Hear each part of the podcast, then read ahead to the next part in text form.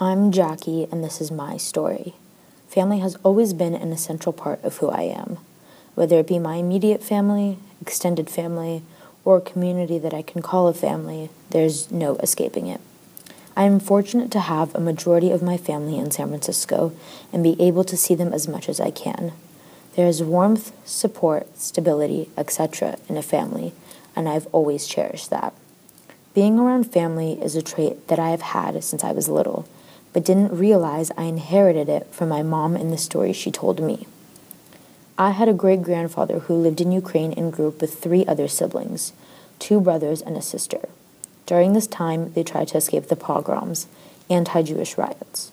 The only way to escape pogroms was by immigrating to another country, but during that time, immigration was not allowed.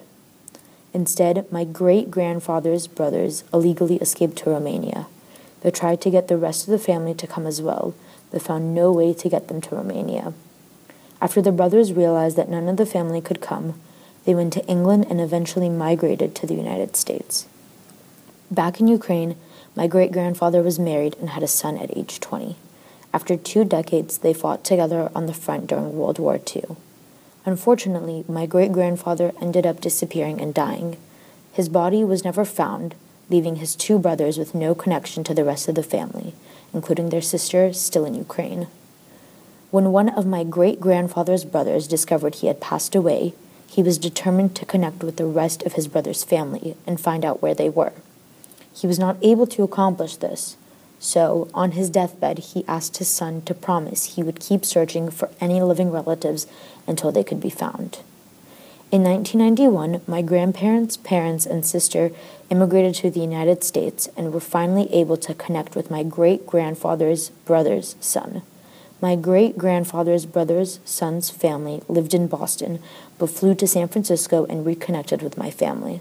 When they came to San Francisco, my parents, aunts, and uncles showed them around and told stories.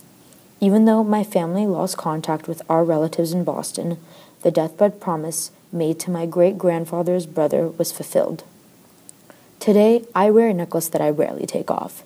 Its inscription reads, Lo shel koach mishpacha zekach in Hebrew, which translates to never forget that family is strength. No matter the distance or how well we know each other, family is there. Keeping family ties has always been important to my character because it has shaped me to value the people I have around me and not take them for granted. Family means that no one gets hurt or left out.